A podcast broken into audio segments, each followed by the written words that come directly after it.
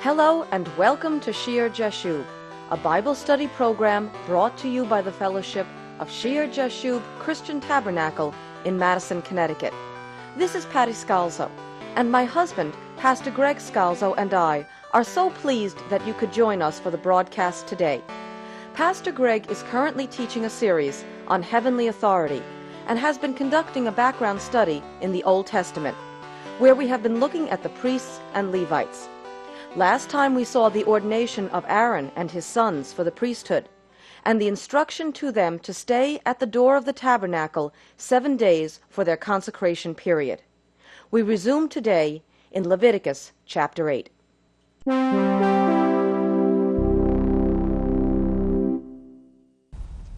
Verse 34 As he has done this day, so the Lord has commanded to do, to make atonement for you. Therefore, you shall stay at the door of the tabernacle of meeting day and night for seven days, and keep the charge of the Lord, so that you may not die. For so I have been commanded. So Aaron and his sons did all the things that the Lord had commanded by the hands of Moses. And that key verse 35 that they were to stay at the door of the tabernacle of meeting day and night for seven days to keep the charge of the Lord or to keep the office of the Lord. Some translations will say to do what the Lord requires. They had a responsibility in this office and they had to discharge their trust, to do as they were charged, to do what their office demanded. And they needed to be set aside seven days, night and day, at the door of the tabernacle, lest they die. You see again and again how God is a consuming fire of holiness. He had certain ways that needed to be followed, and if they did not do what He prescribed, they would die. They stood seven days at that doorway. Why? It symbolized their service. They were the only ones that could go into that tabernacle. And though they did it at prescribed times, they were to live their life day in and day out, day and night, not one day, seven days a week, remembering whose service they're in, remembering that it was a perfect service, abiding, staying in that doorway. This was to symbolize the spiritual aspect of their life from this point on. They had to remember that they stood in the doorway of that tabernacle. They had to remember their position. They had to abide in God 24 hours a day, seven days a week. They acted as the door for the congregation. They went in for the congregation before God. That was a tremendous responsibility. They brought the word to the people. That was a tremendous responsibility. They performed the sacrifices on the altar. That was a tremendous responsibility. And to whom much is given, much is required. And they had to remember that.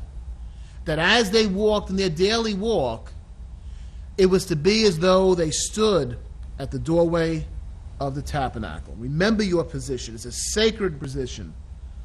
Remember that you're called out. You're called to a holy function. You're holy to the Lord day and night, all week long. And at the beginning of their ministry, it's symbolized by the seven days of being set apart at the doorway of the tabernacle.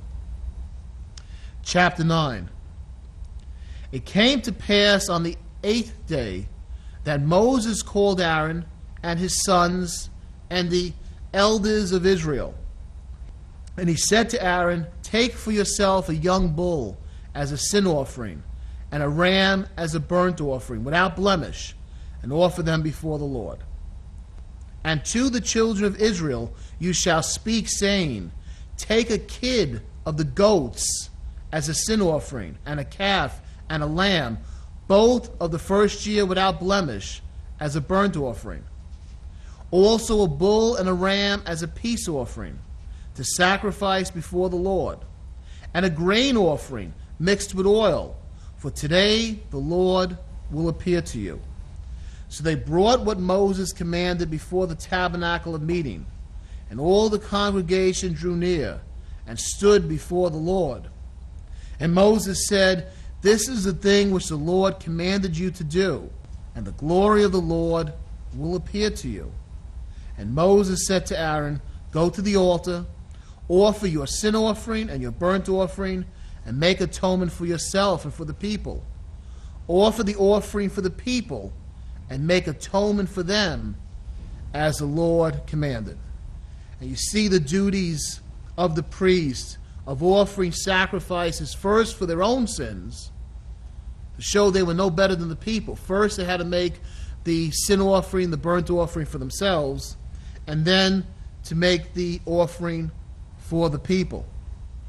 This is the thing which the Lord commanded you to do. And he says, And the glory of the Lord will appear to you. If you do what's right, the glory of the Lord's going to appear to you. And then from verses 8 to 21, you have Aaron making these offerings. You've got the calf for a sin offering for himself in verse 8. You have the burnt offering for himself in verse 12. You have the goat as a sin offering for the people in verse 15. Then you have down in verse 16 the burnt offering for the people. Verse 17, the grain offering. Then in verse 18, you have the bull and the ram as a peace offering. And then you have in verse 21 a wave offering from this. That brings us to verse 22. Then Aaron lifted his hand toward the people and he blessed them and came down from offering the sin offering, the burnt offering, and peace offerings.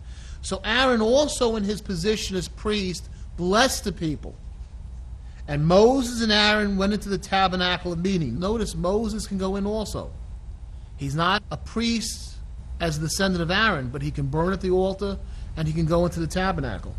Moses and Aaron went into the tabernacle of meeting and came out and blessed the people. So again, you have this blessing of the people by the priest.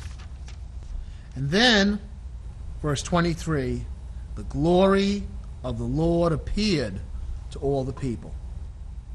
You remember back in Exodus chapter 40. And it was continuous with Leviticus. And when they started this, the cloud covered the tabernacle in verse 34.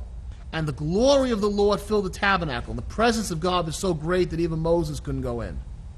So the presence of God had come down on the tabernacle for this consecration. And now, this is eight days later, Moses says, If you do what's right, the Lord will show you his glory. And it happens in verse 24 and fire came out from the Lord and consumed the burnt offering and the fat on the altar. And when all the people saw it, they shouted and fell on their faces.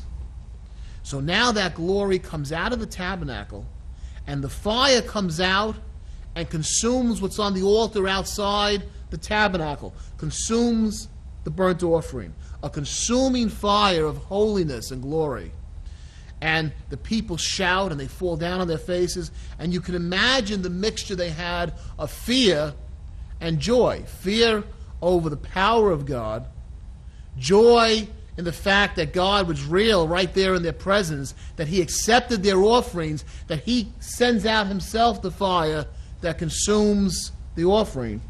They must have been amazed. There must have been excitement at having this miracle done in their presence. And there's a very serious aspect to this. And you can tell from the tone of how they had to go about everything, the precision they needed to conduct the different sacrifices, the care they had to take in staying at the tabernacle seven days. That in this ordination process, there's a seriousness in service to God.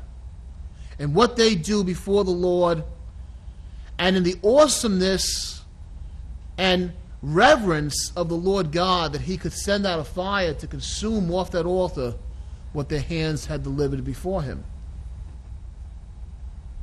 Chapter 10, you got to remember when you go into chapter 10 that there are four sons that Aaron has there's Nadab, Abihu, Eleazar, and Ithamar.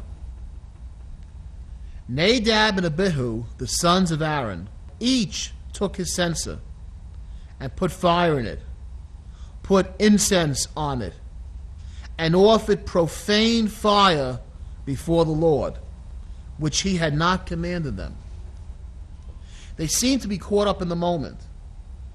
They've made all the different offerings as the Lord has prescribed. They've been before the people. And while everyone else is down on their face, shouting joy, afraid of the presence of God, they feel very comfortable. They feel at ease because they've been up there ministering. And they make this offering of their own fire before God. And you say, gee, with all the sacrifices we just read, with all the sacrifices we just read, and all the offerings and the wave offering, this is wave, that's wave, what was so bad that they took that fire and they waved it before the Lord? They offered it before the Lord.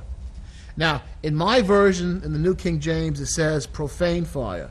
Some of yours might say unauthorized fire. Or, as the King James calls it, strange fire. And the Hebrew means all of these unauthorized, strange, profane, irreverent, contempt for sacred things, unconsecrated, to misuse anything that should be held in reverence or holiness, to treat anything sacred with contempt. That's what profane means. Unauthorized fire, strange fire. The Hebrew word can also mean to commit adultery, adulterous fire. This is strange unto God. This is not what he had desired of them, which he had not commanded. They're too free and easy.